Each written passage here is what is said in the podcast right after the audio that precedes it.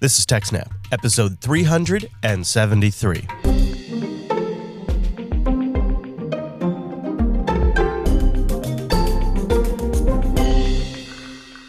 Welcome to TechSnap, Jupiter Broadcasting's weekly systems network and administration podcast. This episode is brought to you by our three great sponsors, IX Systems, Ting, and DigitalOcean. I'll tell you more about those great sponsors as this here show goes on.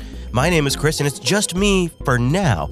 However, I'm about to be joined by one Mr. Alan Jude. Of course, Wes is there, Jed, and straight out of California, aspiring sysadmin himself, Jeff, will sit down. Now, Wes comes in a little bit later in the conversation because the guy sat down at a table, we had the mics on, and they just started chatting, as good friends often do, especially when we all share a trade. And that's managing these crazy systems and constantly watching the news. So the guys kicked off a great conversation. And now, thanks to Wes's traveling, he's somewhere beautiful in the world right now. And the fact that I'm getting on a plane here in a few hours to go back to Texas, well, it opened up an opportunity to share this conversation with you.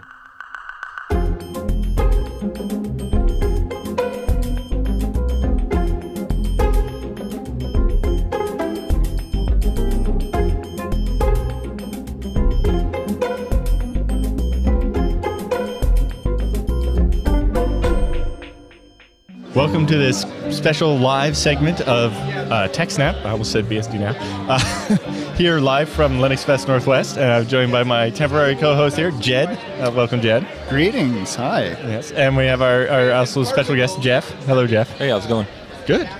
Uh, so the the top story that stuck out for me this week, uh, as I was uh, in Chris's RV driving up here, uh, I got the alert on my phone that the Toronto Stock Exchange and the Montreal Stock Exchange were shut down early, and all trading was halted. Uh, and there was wild speculation about what might be going on. I was like, oh god. It's like I was thinking a couple of minutes ago, "Ah, I got nothing to do. I should check on my stocks. And I'm like, nope. Oh. I don't even want to know. It's like, oh, things were going up, and then the stock exchange shut down. It's like, uh, and there's like, well, was it a flash crash? And it's like, no, it doesn't seem like that. Uh, and so we got more updates here from last night saying that it was a technical issue and it wasn't caused by cybersecurity attacks. Uh, you know, they like to say that. Uh, and the, the operators of the exchange said it's actually hardware failure. It's like, isn't this shit supposed to be redundant? like you you had one job. Uh, well, because on Friday they were like, "We hope to resume trading on Monday." It's like that doesn't sound like the level of confidence I'm hoping for. You- Uh, that- that's amateur. Yeah. Yeah. So the operators of the Toronto Stock Exchange and the Montreal Stock Exchange says trading will resume normally uh, Monday after the hardware failure forced markets to close early on Friday. Well, everyone wants a three-day weekend. so- Yeah. Well, and they close at like two o'clock or 1.30 or something like that. It's a little weird, but anyway. So the TMX Group, which is the company that runs the stock exchanges, uh, said in a statement uh, late Saturday evening that the hardware failure occurred in their central storage appliance for the trading system. So I'd love to know more about that. I'm guessing a NetApp or an EMC, some kind of SAN. And, and just one of them probably, which Yeah. which Well, is this always is- a mistake. Well, it, maybe it's a cluster, but you know, those never work as good as you hope. Yeah, like you have to do a pull the plug test on on your stuff. Yeah. Yeah. Uh, so what's really funny is uh, the original news article for it had related stories at the bottom, and it's like new CEO of TS, uh, uh, TMX uh, talks about how laying off half their employees will make them much more agile. It's like, hmm, I wonder if these two things are related. Oh God, I can't help but laugh. Oh my You- God. Let's get rid of most of the sysadmins. We don't need them. All this stuff is computerized. And then, oh look, our central storage server has just fallen over. Any idea on the file system they were using? Uh, no idea what the file system they're using. Uh, yeah, if they're using something like an EMC or s- uh, you know a real big storage appliance, that- it's all custom. yeah. So like uh, NetApp is OneFS? No, that's Isilon. Oh gosh, What's the NetApp file system called? I don't remember. it's not Uh, worth knowing. It's a modified version of FreeBSD's UFS that supports up to 256 snapshots. So it actually has like a bitmap array, and so there's a limit on how many snapshots you can have. wow, that sounds so- like LVM. Yeah, so in each inode, there's a 256-bit bitmap that indicates which if this block, which snapshots this block is in, and only when it's all zero can they free the block. uh, And that's how they do snapshots on on the NetApp file system. Uh, which I can't for the life of me remember what the name of it is off the top of my head. I don't know much about the EMC, but the NetApp is, is based on FreeBSD. And then, uh, so maybe if, if, if they had a central SAN like that, what they should look at maybe is the Isilon uh, from Dell. Well, Dell acquired the company recently, which is a, a clustered thing that maybe would be more resilient to failure than whatever they had here. Yeah, seriously. But Every- it, def- it definitely seems like, you know, ZFS was the answer here, as, as it is for everything, in my opinion. Well, and more than one. Yes. Yes. Well, exactly. You need something like the IX Systems M50, where you have multiple heads and they fail over, but you're using uh, SCSI reservations to make sure that d- both nodes don't try to write to the disk at once and corrupt things. Yeah. Although for the TSX, you might need something even more complicated than that, where maybe ZFS isn't the right answer, but whatever they had definitely didn't work in this case. True. I, Uh, it's possible that they had two, two uh, storage appliances and an active passive thing, and the passive one couldn't power up. Yep. Uh, or, you know, the passive one was out of sync or it got into a split brain condition. And it's like, I don't know what is safe. I don't know that I don't have old copies of blocks that I wasn't syncing or something.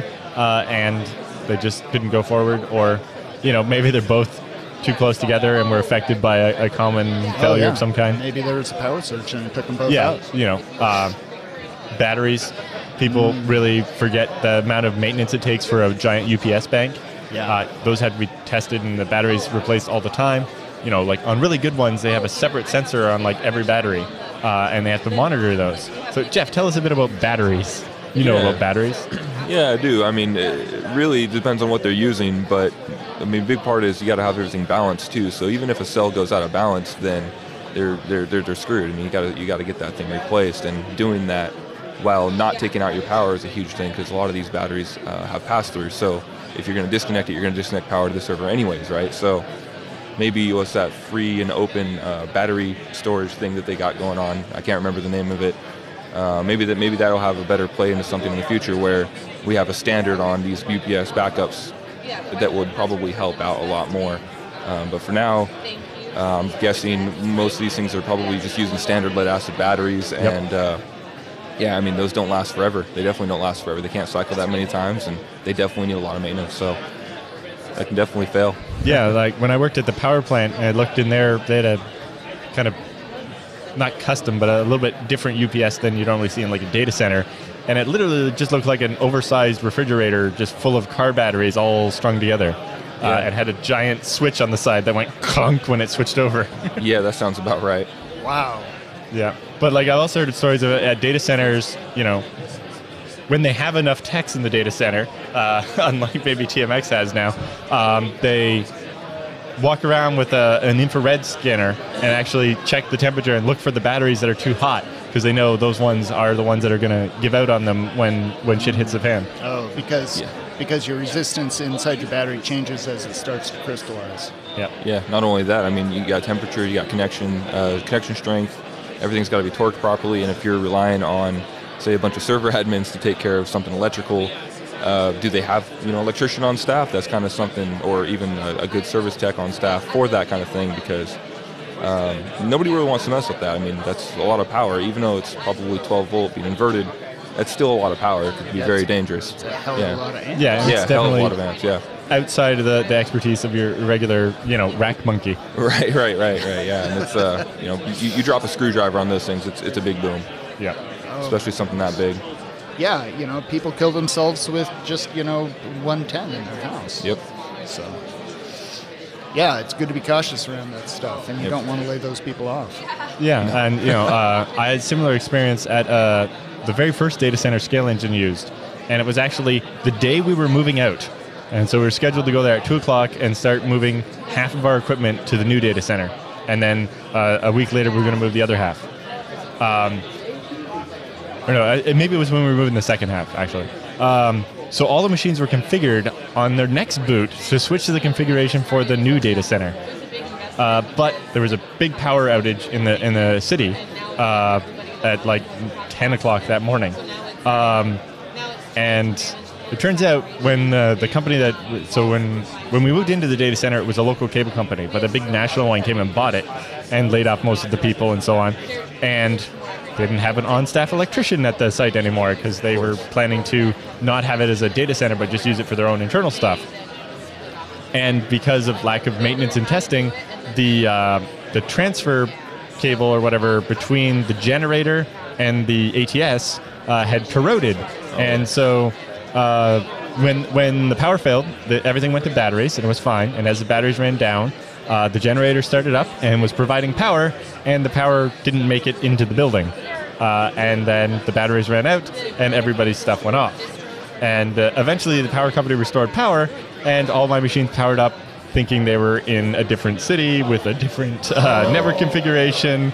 Uh, and back then, we were using uh, the NIS, so kind of like LDAP. So Mm-hmm. the the half of the password file and everything came from a directory services thing, uh, Yellow Pages. which it couldn't reach anymore. Uh, and so, like any command you try to do at the console, waited two minutes for that to time out before, like, so you start top, and it spent two minutes trying to turn the user IDs into usernames, failed, and then finally started.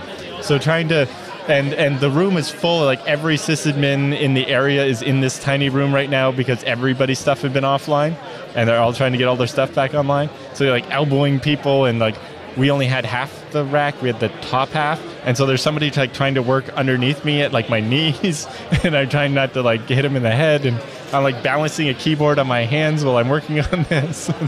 not comfortable. not- not comfortable at all. yeah.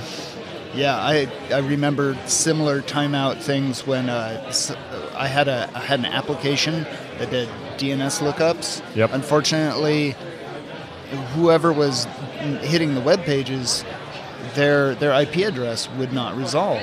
Right. And so my Just- Apache workers were, were hanging for two minutes, and I was running out of Apache workers, and every site on the system was down. Yep. Uh, yeah, I've seen similar stuff to that as well, and you definitely got to make sure you disable DNS resolution. Uh, the other one is it can also uh, play havoc with SSH.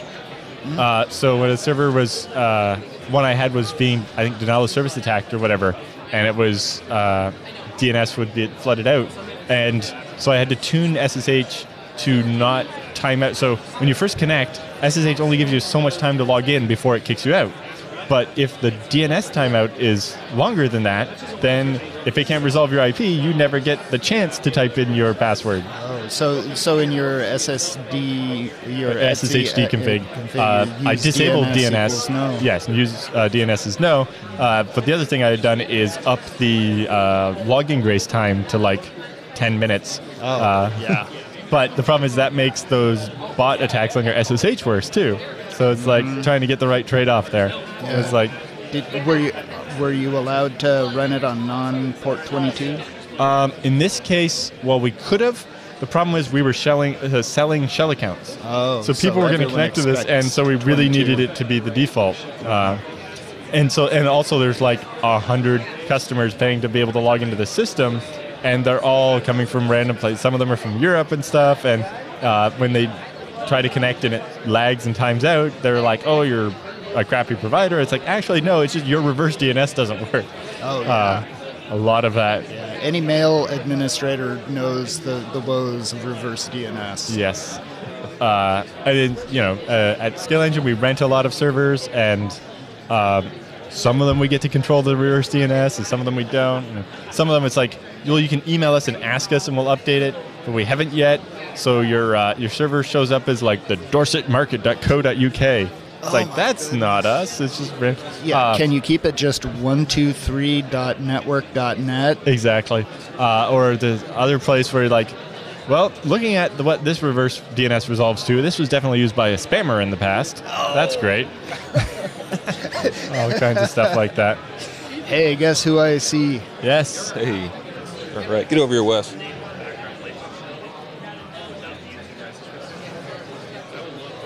There we go. Now we got Wes on the show. Our special one-time co-host Boom. of TechSnap You is know Wes. Hello, hello, You're Oh, welcome looking to the sharp show. as ever. Oh, well, thank you, sir. Nice to see you. How's your fest going? Oh, I've yesterday I talked so much my jaw was sore. I think that's a great sign of a successful Linux Fest, right? It is. Yeah, and I didn't even get all fucked up and hang, hungover, you know, last night because I was not no parties. you Yeah. know? I was I was with the kids. You were playing it responsible. yeah, Setting I was, an example I was- for I the was- rest of us. Oh, I was the parent. Yes. yeah. Well, one of the parents, luckily. Yeah. That, uh, so Wes, we were talking about that uh, TSX story that we had on Telegram earlier. Oh, yeah. Yes, uh, and uh, I'm just reading more of the story here. And they say um, it was their central storage server that went down, uh, and their remediation efforts started Friday afternoon, and the defective device was replaced and tested. So Okay. this really suggests that it. So they had a device, it failed, and they've now replaced it. Doesn't explain where's the, the backup. Yeah, where's the backup? Yeah, uh, you know, not not. They, I'm sure they have tape backups, but we, the, where's the secondary device? Y- Right, yeah, exactly. for a service you expect to be running, you know, 24 It's only 7. the stock exchange. It's not like it's important to the No, economy or no, anything. not at all.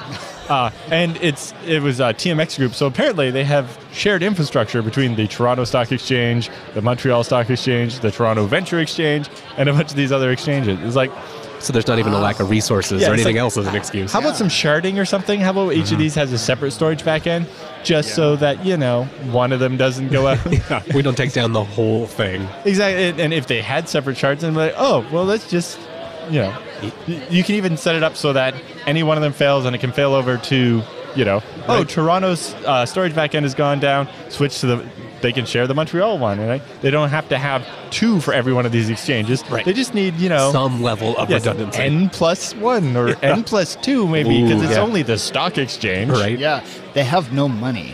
Yes. It seems like a pretty simple, you know, operational expense as well. You just, you know, it's another line item to the things that you need to run your business.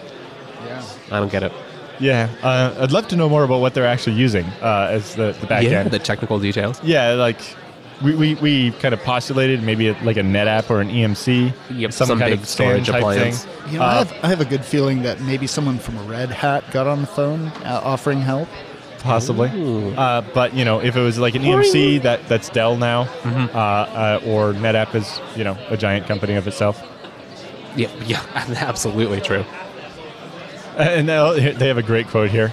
TMX is committed to applying the lessons learned from this incident to help us prevent such issues from recurring in the future. Okay, commitment. Says the CEO, who you know laid off half the tech staff uh, a couple months ago. Oh, is that right? I missed that part. Yeah, Oh. uh, I saw it in the uh, related news uh, when this first came up. It's like, oh yeah, look, there's the same CEO saying, oh yeah, we're much more agile now because we got rid of like Right. half the people we don't need. That's the secret of agile. You just fire everyone, and agility happens. Yeah. Uh, so it, We're it- lean now, guys. We're lean. it definitely seems like it maybe wasn't the power like we thought it was. So Uh-huh. we were talking. Jeff talked to us a bit about uh, batteries and, and how Oh, that works, nice. and we talked about UPSs and and some fun horror stories there. Ooh. Mm, Yeah. Uh, but of Yeah. course, you know, being Texas, uh, uh, being in the current political climate we're in now, they've uh, like I think eight different times in this news story are like uh, hack is, is, a hack is not to blame, and there was no cybersecurity incident. It was just hardware failure. It's like Nothing's compromised. No data was lost. yes. I love, I love when we see that like a denial of service attack happens. it's Like nobody got into our private data. It's like yeah, that's a denial of service attack is push you off the internet, Yeah. not.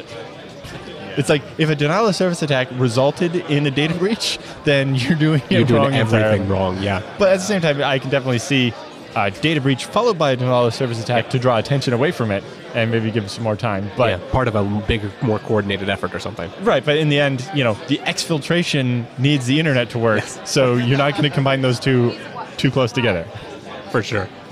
It's funny though. I guess the perhaps the public is now trained, right? Anytime they see any sort of IT issue, they're now worried about some sort of breach, Yes, which I suppose is better than it was before, where no one cared Everyone at all was about ignorant. but at the same time, we're, we're getting the fatigue now where Yes. uh, you know they're like, oh, I, I don't need to Another go one. change all my passwords because I've just given up on doing that. it. Everyone has all my information already. yeah. Yeah, that's true. We'll never win. That's the problem. Yep.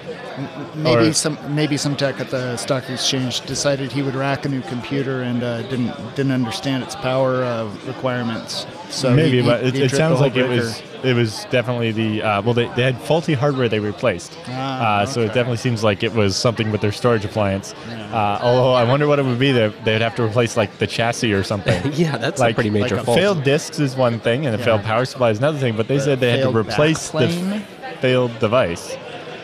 And but Ooh. you know, and, sounds and- spendy too. yeah, but I, I, I I'm just- wonder if they couldn't actually do it because they had a service contract and it requires uh, like an on-site, on- like a, or something. a vendor. A So they're vendor just threat then there. limited by that response timeline. Yeah. Yeah, well, I could see that. You're right. maybe they'll renegotiate that now because you know. Yeah. We need faster service. Yeah, Yeah. the But- stock exchange can't go down at two uh, one thirty on Friday and not open again until Monday. Yeah, right. It seems like there's so much money involved there Or- or anyway. in Just skim off particular- the top. Yeah. What do you throw it at mean a servers. four-hour response time is appropriate? yeah, Uh, in this case, it makes you wonder a bit if uh, you know if this had happened on a Tuesday instead of a Friday, would they have been able to get it up by the next morning? right. Uh, oh yeah. Like they got lucky here that they had the weekend There's to a try to get buffer. things uh, back online before you know everything went to hell.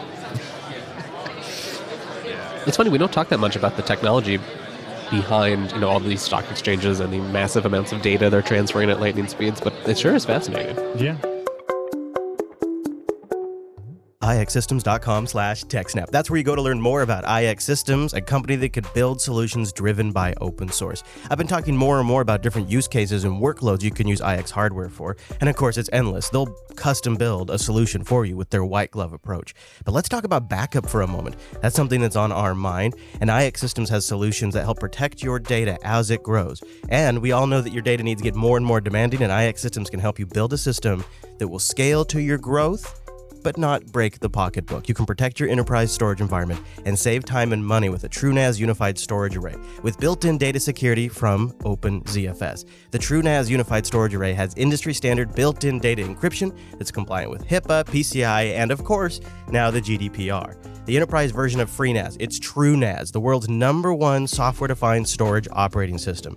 You can achieve better backup integrity through its built-in self-healing bit rot mitigation with unlimited instant snapshots, replication, and encryption. And of course, whenever you need it, their award-winning white glove US-based support. ixsystems.com slash techsnap. Support the show and grab a white paper to learn more about IX and maybe even grease the wheels up the chain in your business. ixsystems.com slash techsnap. And TechSnap is also made possible by do.co slash snap. Digital ocean infrastructure when you need it as fast as you can possibly imagine with data centers all over the world. Everything is SSD based, and when you go to do.co slash snap, you will get a $100 credit. Once you apply that with a new account, you get 60 days to try DigitalOcean. Simple and scalable. You can deploy a system that's custom built, mix and match resources as you need it, or deploy my favorite system with 4 gigabytes of RAM, 2 CPUs, 80 gigabytes of built in SSD, and 3 terabytes of transfer. It's just 3 cents an hour. And when you go to do.co slash snap, you get that $100 credit. You can make a lot of machines. You can even try something out, maybe test out a new project idea that you've had and put something in production. They have monitoring and alerting so you can keep an eye on things, DNS management that's super easy and integrated, and of course, data centers all over the world with 40 gigabit connections coming into the hypervisors themselves. And their cloud firewalls take care of all of the traffic you don't want at the network edge instead of letting it hit your device. Plus, they have tons of great documentation to help you take advantage of DigitalOcean. Just a couple of days ago, they posted a brand new OpenVPN setup guide for getting it going on the latest version of Ubuntu. You can find so much good documentation on DigitalOcean's site. You can deploy an entire application stack like GitLab, the entire stack, with one click, or you can build it yourself and follow their guides if you ever need help. Just start by going to do.co slash snap.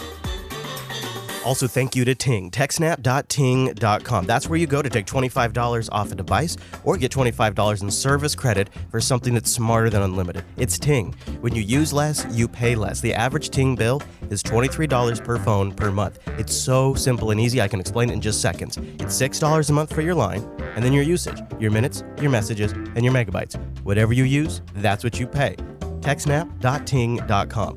nationwide coverage, which I have been testing very extensively on this road trip, and that's how I'm talking to you guys right now. They have no contracts, no early termination fees. You just pay for what you use. You can use their control panel to make sure everything's copacetic and exactly what you expect, disable individual services, and I'm gonna recommend a phone for you the Moto G6. Ting actually has a review up on their blog right now. When you go to techsnap.ting.com, you can buy this high end unlocked Android device for $224 because you get that $25 discount. It's a great value phone with a 3000 milliamp battery, turbocharge, great screen, and it supports Moto mods. And They have a full review up on their blog. I love the Ting approach. You can bring your own device or grab one from them. They don't get in the way. They have no experience agenda that they want to push down to your device. They just let you use your phone however you want, and you just pay for what you use. TechSnap.ting.com.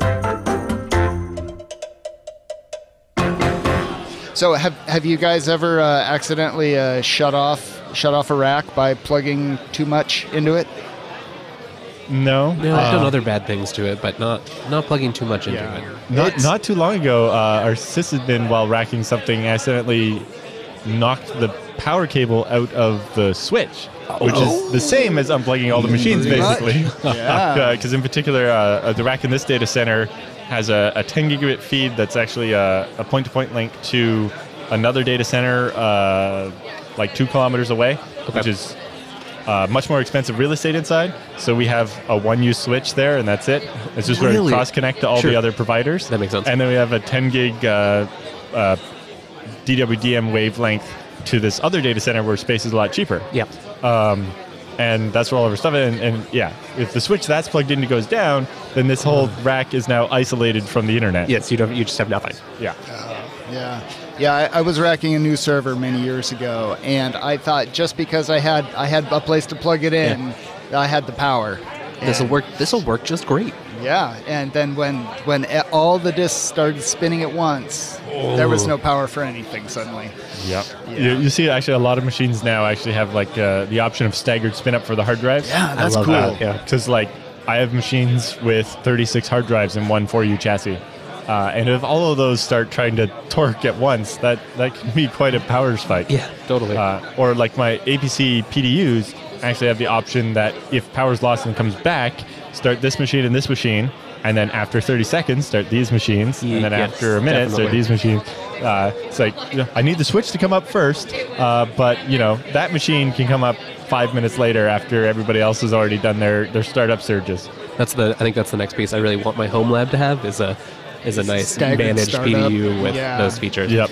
Um, the one I have at home was pretty good. Uh, I have another one where it lost its mind and just says error and, and won't talk to the network anymore, and so you can't You just can't. you talk can't To it. manage it.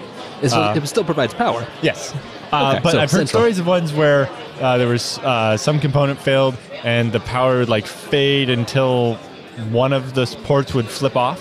Um, like the, the relay would, would trip, Mm-hmm. uh, and then that would bring the power back up enough that it would keep going, and then it would fade some more, and, another, and it just like randomly turning off your equipment when you're That's not expecting terrifying, it. yeah. Oh my and god! So, How uh, long did it take to figure that out? a while, but uh, that friend will not buy individually switched power units anymore. Yeah, I can see Uh, that. I mean, there's always you know there's- there's, always a cost to the complexity of things, and Yeah. most of Yeah. the time it works well, but maybe Well, a higher that's a failure rate. good And- and argument so- for having double power supplies per server. Yeah. Yeah. Uh, but you know, you probably have two PDUs you bought at the same time. Yeah. So Uh, what's the true. chance they're both going to Yeah. start doing that to you? Well, you know, each power supply goes into a different PDU. So. yeah. Uh, but you know, if, if the two PDUs are the same, then maybe they're going to have the same problem. Hopefully, not the same parts at the same, Same time, and time. you keep stuff Yeah. alive. But you know, that's also how you can end up tripping breakers. Yeah, that's true. Uh, one too many things goes down on this side, everybody you know Jumps over there. rushes over to the other side, and then then and, and- that's and that then flips no you. one has power. Yep. There are really a lot of those factors, you know, to actually be resilient if you're trying to think about this long term and do it right. Yeah, and you know, uh, at the, our main data center, the second PDU or the second power drop we have is not as much power. Uh, so like the first one is 20 amps at 240 volts, and the other one is only 10 Oh, okay. um, because power is expensive. yeah. Y- Right. yeah. um, and you most of the time and- you don't need it. Yeah, and a bunch of the machines uh, don't have dual power supplies because they're really cheap. Ah, Y- yep. Sure. Uh, we made really compact uh, machines. Uh, although it's funny. that Some of our switches we've now decided are important enough. They need dual power. do, yep. Uh, but the switches generally don't have two power supplies. But they'll have this little connector. Sometimes a weird one. Sometimes a normal one.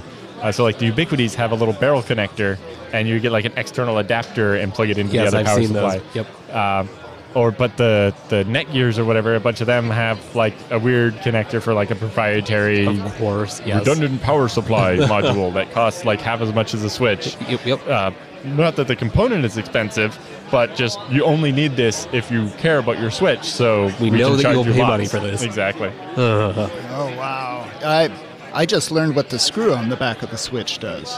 that's that for, do? That's for lightning protection. Ah, yes, Oh. ground screw. Yep. yeah, Very important. Yep. and, and rarely connected. Yes. uh, well, that reminds me of when uh, lightning hit my house. Uh, so it, it came in over the cable line rather than the power. Oh, really? 'Cause everything in my house, and the, all the computer components go through like a UPS, Sure. and it's all lightning protected. But it came in through the cable line, uh, went through the modem without breaking it, the cable modem, uh, but then zapped the switch the cable modem was plugged into, and every machine that happened to be trying to receive the packet at that precise second. So like a third of the machines in my house, uh, the onboard NICs are fried. Just fried.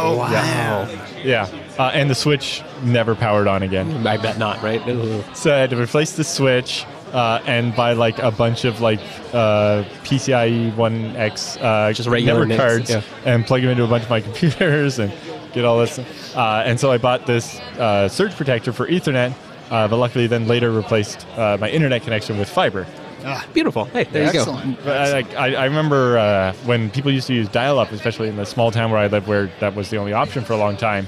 Uh, the modems getting fried by lightning and, and surges coming over the telephone lines like Mm. Yes. all the time, uh, to the point where one guy actually got a uh, bought a pair of media converters on eBay, so that you get your copper connection coming in, convert it to copper or to fiber, Yep. run like a foot, Just a and tiny then bit. back to copper, so that uh, lightning couldn't pass that You point. got an Yeah. air gap right right there. yeah. Yeah.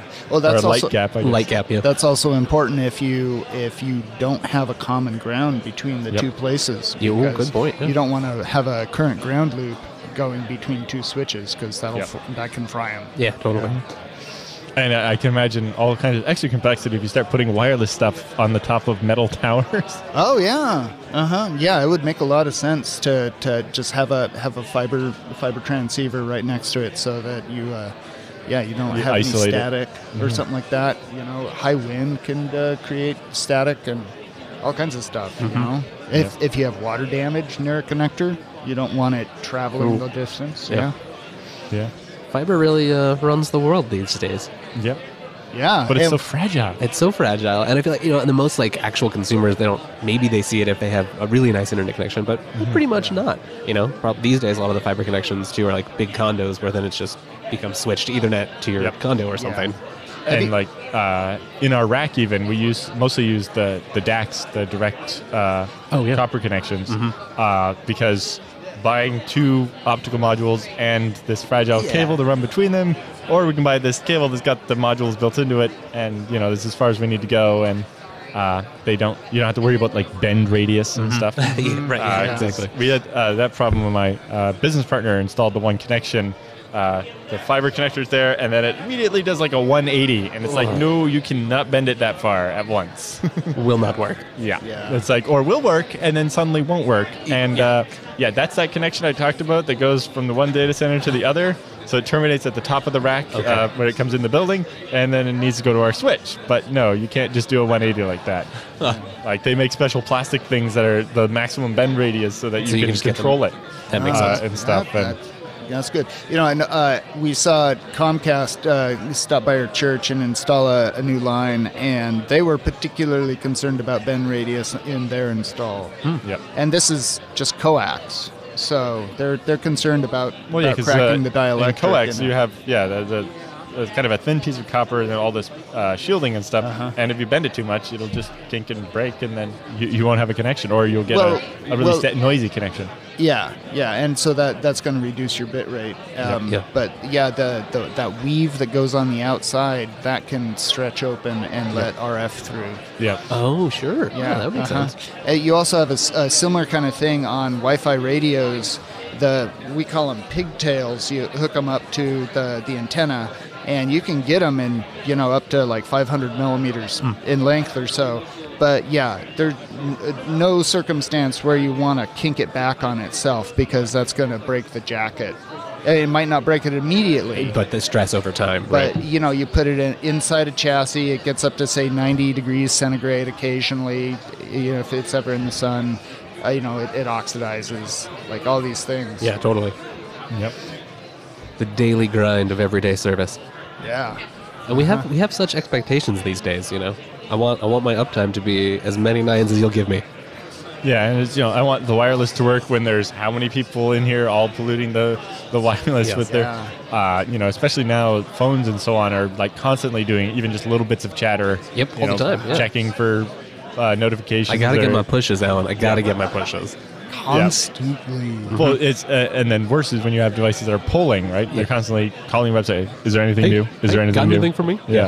Uh-huh. uh and then times, you know, there's like 800 people here, whatever. It's just like, wow. If you if you just visualize the radio coming off everybody, it would That just would be a like, really neat visualization to yeah, see. Yeah. It, it'd just be like, wow. No wonder the wireless isn't working so well. We're just bathed like- in a warm RF glow. Yeah, it's like kind of Yeah. yeah yeah, putting we're- a bunch of more APs in the room is not going to help this at all. yeah. well ha- having your frequencies separate Yep. that's that's important Yeah, it's exactly the problem we have at our hotel is uh, you get those people that know just enough to be dangerous. Ye- So they've exactly. scattered the APs across channels 1, 6, and 11, but they didn't actually make sure to arrange them so they're like not overlapping. Oh, and so like one and six are in adjacent rooms uh, or well no in this case is actually the three closest APs are all on channel 6 Yeah. defeating This the is the entire sixth purpose. corner over here. Uh-huh. That's only good if you want to do same channel roaming. Yeah. And and Right. you know a hotel there you're not going to really roam well. yeah, you know, I'm, I'm in my room. I just want to associate with one. Yeah, different than an idea and office sit building here. or convention space. Yeah, in the convention space, maybe, but you know, yeah, you're, you're slightly lucky here in that you can there's there's not walls separating things too bad. Like on, on the floor here, you have almost line of sight to the ceiling kind of thing. Yeah. and there's there's not anything you know giant concrete walls between things. Uh, so five gigahertz works very nice in here, whereas other places is like yeah, not so much. Yeah, this exhibit hall has had a number of uh, Wi-Fi systems and uh, Looks like uh, there's a Unify up there now. Well, um, last year one of the things that they had on display was their Meraki screen right at the back of the BTC. Oh, so, yeah. Um, whatever Meraki is compatible with, and that's not necessarily all Cisco products either. Sure, yeah. yeah, because Meraki and Cisco they're they're different divisions, but one of them, as as Greg Farrow would say, are the cool kids. Are the cool kids. Yeah. That's fantastic. Yeah, it reminds me, you know, uh, a couple other companies that got acquired by Cisco, like uh, the SourceFire guys that do uh, Snort and FlamAV. right. Yeah, that's uh, all FreeBSD shop, and so yeah, that's I did the not cool realize kids that. inside. oh, Uh, okay. cool kids inside Cisco. wow. I, uh, it's where Dan works. That makes perfect sense. I didn't. I just hadn't realized. I know he was using FreeBSD, but Yeah. he didn't let on that it was all FreeBSD. Yeah, uh, all the infrastructure that they use for for doing the security research at um, what's Cisco's threat division called? Yeah. Um, Um, oh man, I should know this because we talk about it all the time. I forget too. Yeah. See, this is why we need Dan here. Come on, Dan. You're letting us down. Yeah, just everyone watch Telegram. Yeah. Yeah. Will you get to see Dan sometime soon at an Uh, upcoming conference? in June, uh, he's hosting BSD Can. Oh, right, perfect, Uh, yes. We'll be there for five days or so, Excellent. or I, I guess I'll be there a little bit for that. And I think he's got uh, he's running the uh, the Postgres SQL conference in the at the same venue. Uh, I think it's the week before. Oh wow. Uh, so he'll be coming up to Canada for a while pretty soon. oh, that's that'll be wonderful. It's where he's from originally from, but Yeah. he mostly lives in Pennsylvania now. Yeah. But Which, which has been your most interesting uh, booth on the floor? Oh, that's a good question. I will say J- Jupiter Broadcasting's got some pretty sweet stickers this year, so you know. Uh huh. I've had some particularly good conversations with the uh, silicon mechanics guys. Uh, yeah, they have a, a, a Xeon Phi based, uh, so not the uh, offload card, but the actual one where the CPU is a Xeon Phi. Oh, so it's like yeah. 256 cores. That's beautiful. oh, it's trippy. It's not as big as you think it is. It should yeah. be. with that It's like many you, cores. you fit 200, or I guess it's 64 Pentium 3 or Pentium 4 cores in there, and then uh, hyper threading such that each one is four threads. Oh wow! Yeah, that's the Yeah. multiplier there. That's Ooh, amazing. wee. And they tried it, and it boots True OS Does it? on top of Linux. That, like Well, virtualized or? No, uh, that, as the native processor. Oh, as the Because native- it's actually like 64 Pentium 4s, basically. Yeah. Wow. because Uh, it's interesting. I was just reading like two weeks ago or something. We covered it on BSD Now. Um, the Knights Crossing, uh, the PCI card version of this, Mm-hmm. um, had some video shaders and an actual video output port, and you could use it as a video card. Although it's mostly designed to be for like GP GPU type workloads. Sure. But using regular x86 instructions instead of having to you know write special NVIDIA or Yeah, right, yeah. OpenCL on uh, instructions. And uh, Intel actually made it emulate DirectX by running FreeBSD on the card and having a DirectX program that ran as a 256 threaded program and emulated dir- did the DirectX calculations wow. in CPU. In CPU. yeah. It's And it like, worked? Turns out, yeah.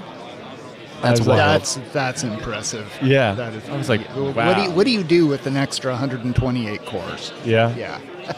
It's I all don't have kinds of anything to weird- do with those right now. Yeah. Like, uh, I can't run that many VMs. Yeah, give me something really paralyzable. Yeah. yeah, something more than just MPEG encoding. Yeah.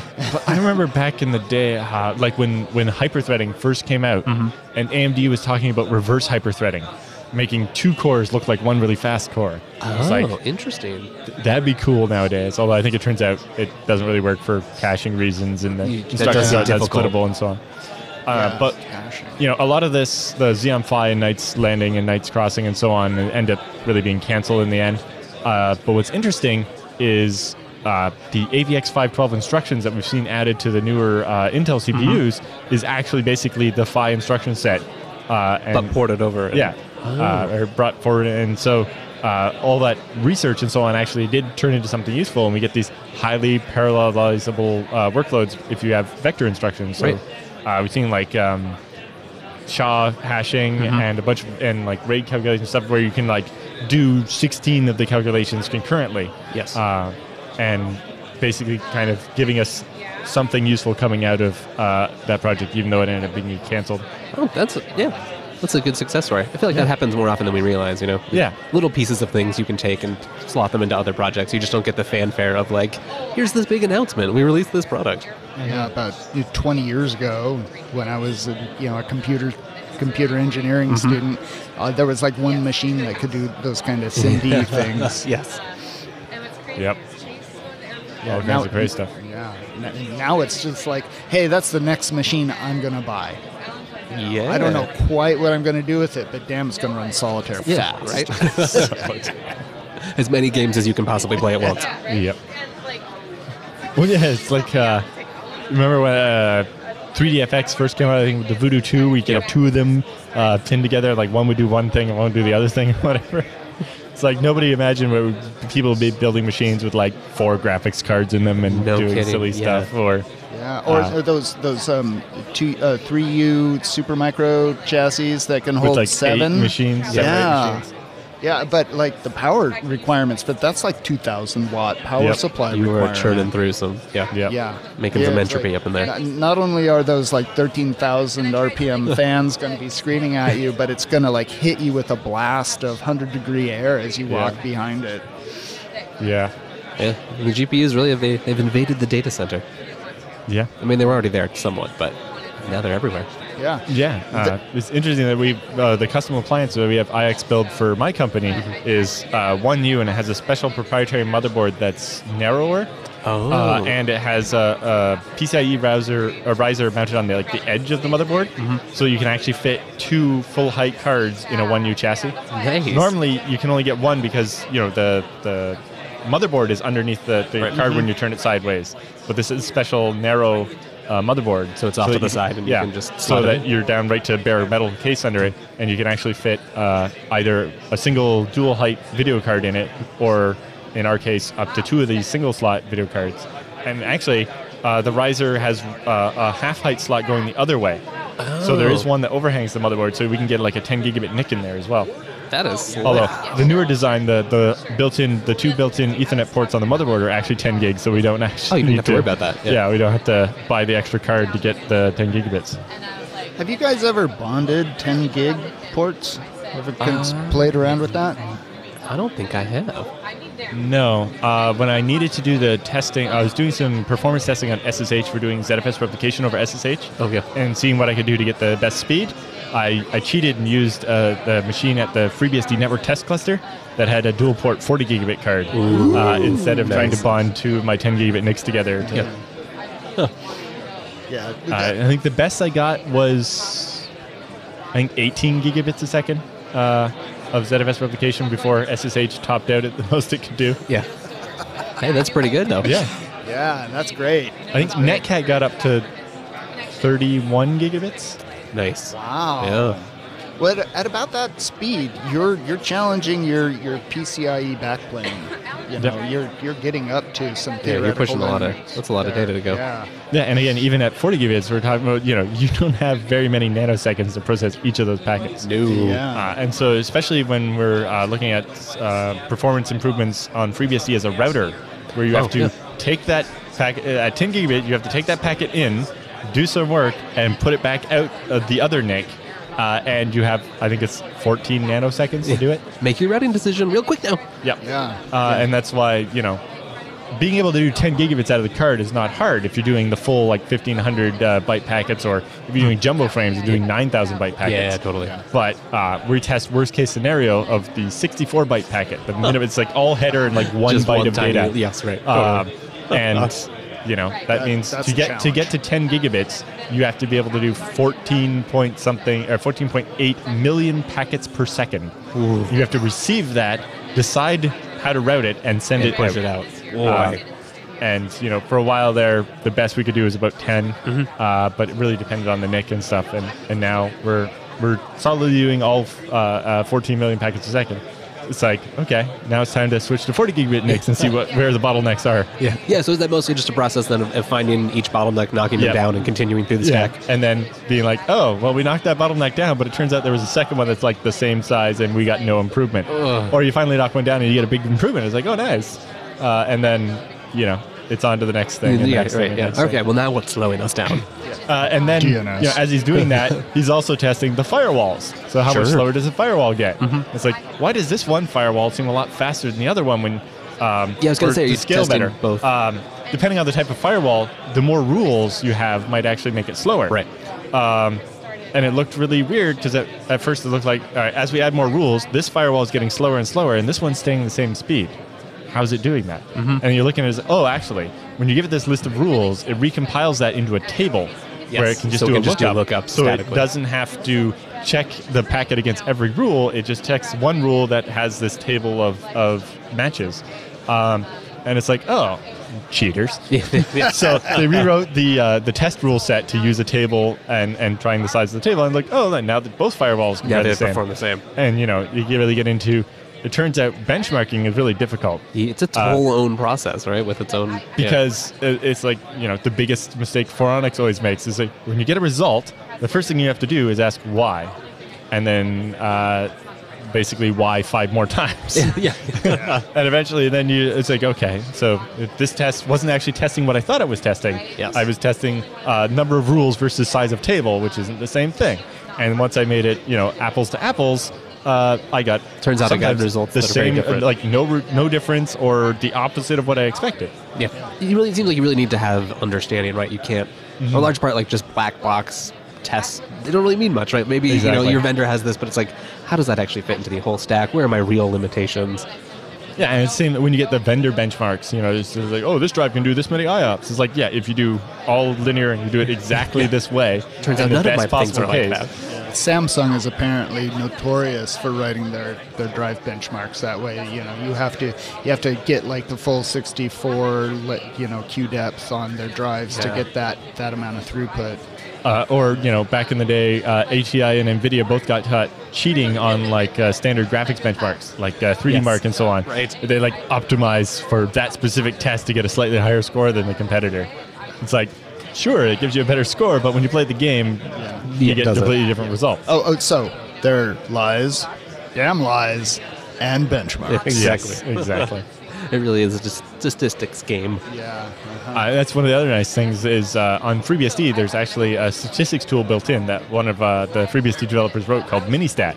Is and that you right? give it, um, like, you know, you run each benchmark uh, you know, before and after or whatever uh, five or more times, and you feed it the numbers from both, and it does the stats and figures out, all right, with 95% confidence, there's a 2% difference in these numbers. Beautiful. Uh, or you've actually, or, you know, while the numbers, the average and the median are pretty much are, are different, it turns out that there's actually not much difference here when you look at it statistically. Yeah, you actually look at the spread of the distribution and Yeah, and then it tries to draw a little ASCII art diagram, and it's like, okay, that, that part maybe is not so useful. a little over but it can it can help you understand. Um, Right, exactly. also, like, So, um, so I, I ran the benchmark ten times, and I got this average. But what I actually got is half the results were at this time, and half the results were at this Yeah. time.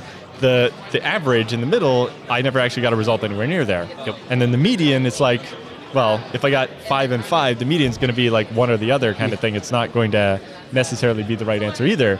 And actually, from the graph, you can tell. All right, what I actually have here is bimodal. Totally. There's- it's so why is half the time it doing faster than this half? Is, is it a cache effect? Uh, is it um, NUMA? It turns out if you have a dual socket system, uh, if you're benchmarking certain things, if you're trying to talk to the PCIe E card that's connected to CPU one, but you're Right. running on CPU zero, you go across the cross connect and it takes a little longer and your performance will be worse.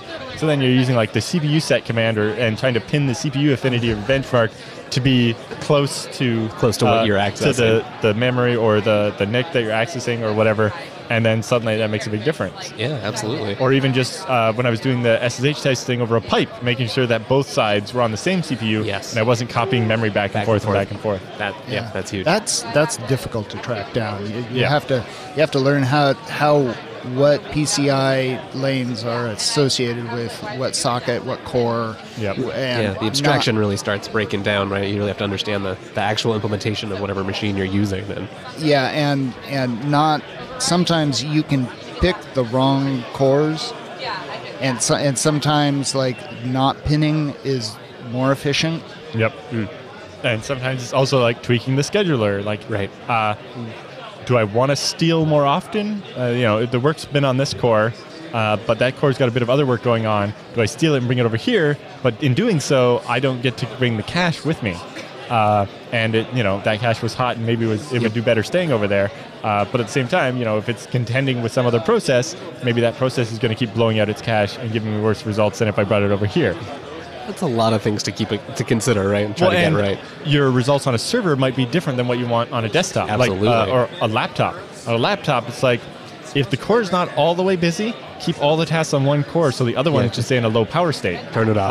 Uh, and and I get more battery life. Uh, And Yeah. then you know the same thing with like Turbo Boost.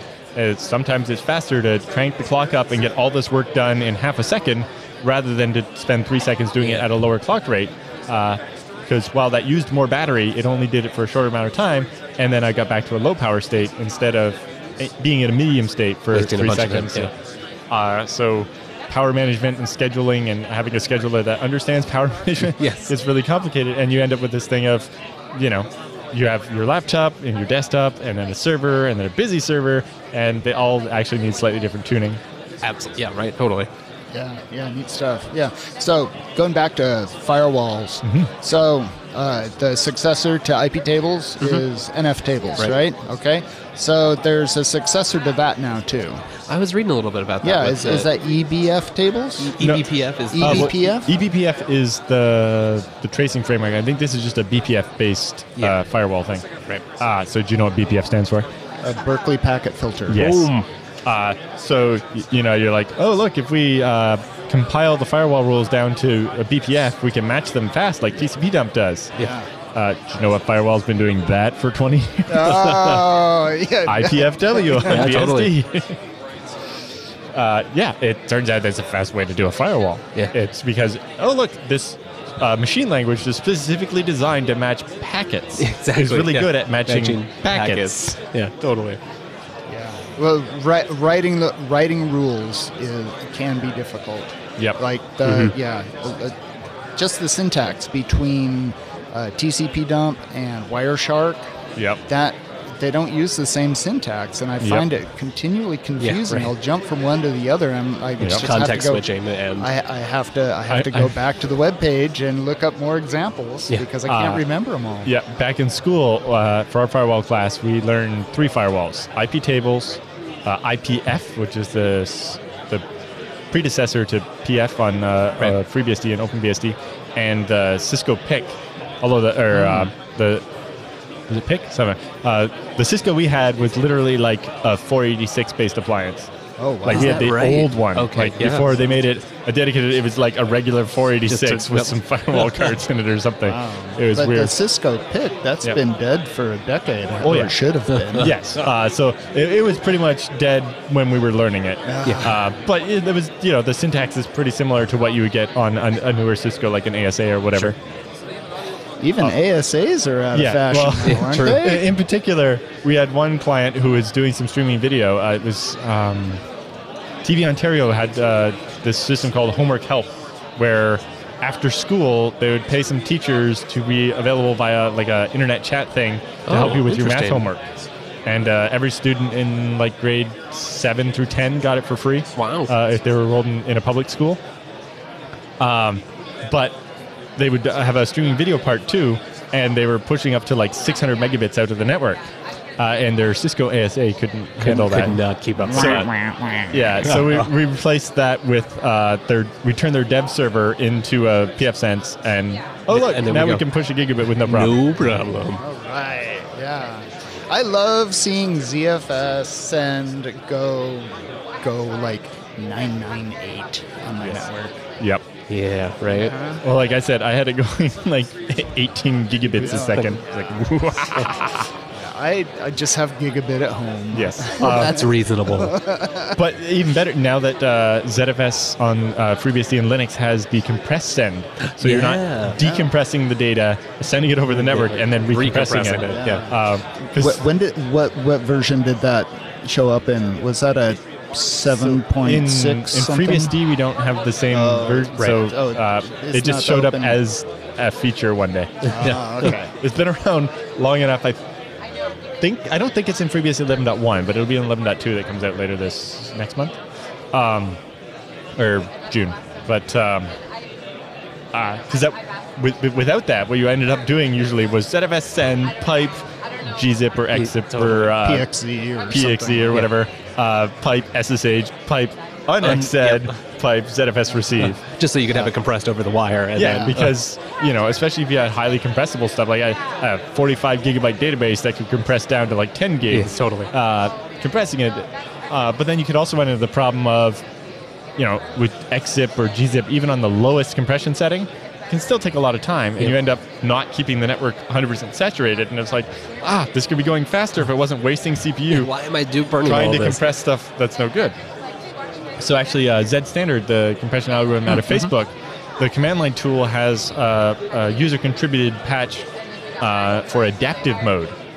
Uh, because Zed Standard actually has 19 levels of compression, right, yeah. uh, and they've actually extended that to have more levels now, um, or uh, negative levels that are even faster but provide less compression than the minimum Yeah, I see. uh, the old minimum.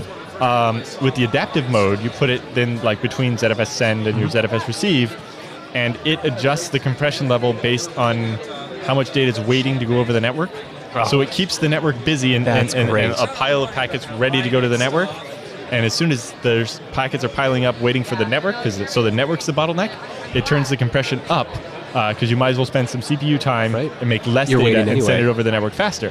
But if the network buffer drains and now the network isn't going as fast as it could be, turn the compression level down, and so that we're not, uh, you know, sitting there burning up CPU trying to compress stuff that's not going to compress, or you know, to keep the network busy, but at the same time, don't send any more data than we have to. That is super fancy. I love that. Yeah. Yeah, and so uh, We've currently- been waiting for that forever. Yeah, Yes. right? It's like how how did nobody think of this sooner? Like even just for gzip or something. Yeah, it's one of those things kind of floating around that you would assume Yeah, uh, low and- hanging and- fruit. uh, and finally, now that we have like uh, PI XZIP or uh, even mainline XZIP has it now, and Zsender has it, is threaded. Mm-hmm. Yes, So that you're exactly. using more than one of your cores to do the compression. We've had these multi-core machines for kind of a while now. yes. Uh, well, for a while, it, it made a big difference um, to make sure that whether you compress it normally or with multiple cores, you would get the same compressed Yes. file output. Right. Especially, you know, if you're going to publish like the checksum of of your compressed archive on the website, uh, you want to make sure. Yeah, make it um, easily reproducible. And Yeah, and consistent. exactly for reproducible build stuff, right? Which is another thing that's caught on in, in open source and so on now. Where if, um, sure, there's the source code and, and there's the binary that you download and run, but how can we prove How do that you that know? source code was used to build that? Uh, so with reproducible builds, it's like you run this script and it uh, strips out certain settings, uh, Right. like so we don't put date stamps in the Yeah, binaries, totally. and uh, you know we don't put the host name of the machine that Build built it, number or- uh, yeah. and build numbers and so on. Uh, but so that someone can download that source code six months from now, uh, run the same build script on their completely different machine, uh, which might end up be the same architecture, Yeah, exactly. and end up building the same ISO file that you download, Perfect. Uh, and make sure that you can verify that. Yeah, I'm really glad that that seems to have caught on. People are realizing Yes. that it, you know, I- it's work, right? Like it's not a lot of build Yeah, and systems have it's- to be changed or modified or customized. It's not exactly fun, and in the Yeah, end, yeah. it's not some new feature It's that not people are faster. going to Yeah, be. there's no new feature. yeah. Uh, it's kind of the not fun work, so it's been nice to see the Debian project leading that, but Mm-hmm. also getting buy-in from other projects. And I think they've had two or three of these uh, world reproducible build summits, Yeah. where they brought people together uh, to actually like, spend Yeah, just get a bunch- two bunch of days people hacking on it. Yeah, a weekend of actually trying to get it together. And uh, I think part of it is they built this program called the Diffoscope that actually can look Oh. at binaries and find where the differences are, so you can figure out, oh, that's that timestamp, and go back there and Makes replace it. perfect sense. Yeah, then you can backtrack and figure Yeah, out. so uh, usually what they do is, uh, like, even for things that are going to have a timestamp no matter what, Mm-hmm. or where they can't easily change the format, uh, they'll just hard code the date to a specific date. Uh, So that it's always consistent, And it'll yeah. be, yeah, as long as everybody uses that same date, you get the same binary either way.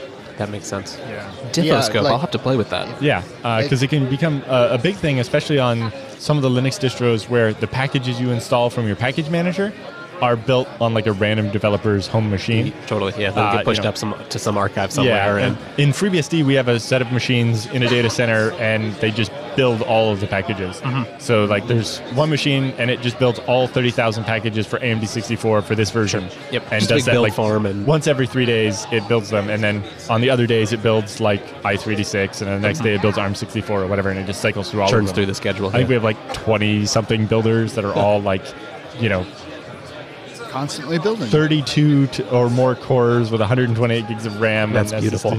Yeah. And just that they're churning, turning power spitting into packets. binaries out. Yeah. Yeah. Uh, and, uh, but you know, uh, some a, a lot of projects just don't have that kind of infrastructure. You know, Mm-hmm. uh, and so they have a more distributed build system, and it, you know, you- you'd be more worried about.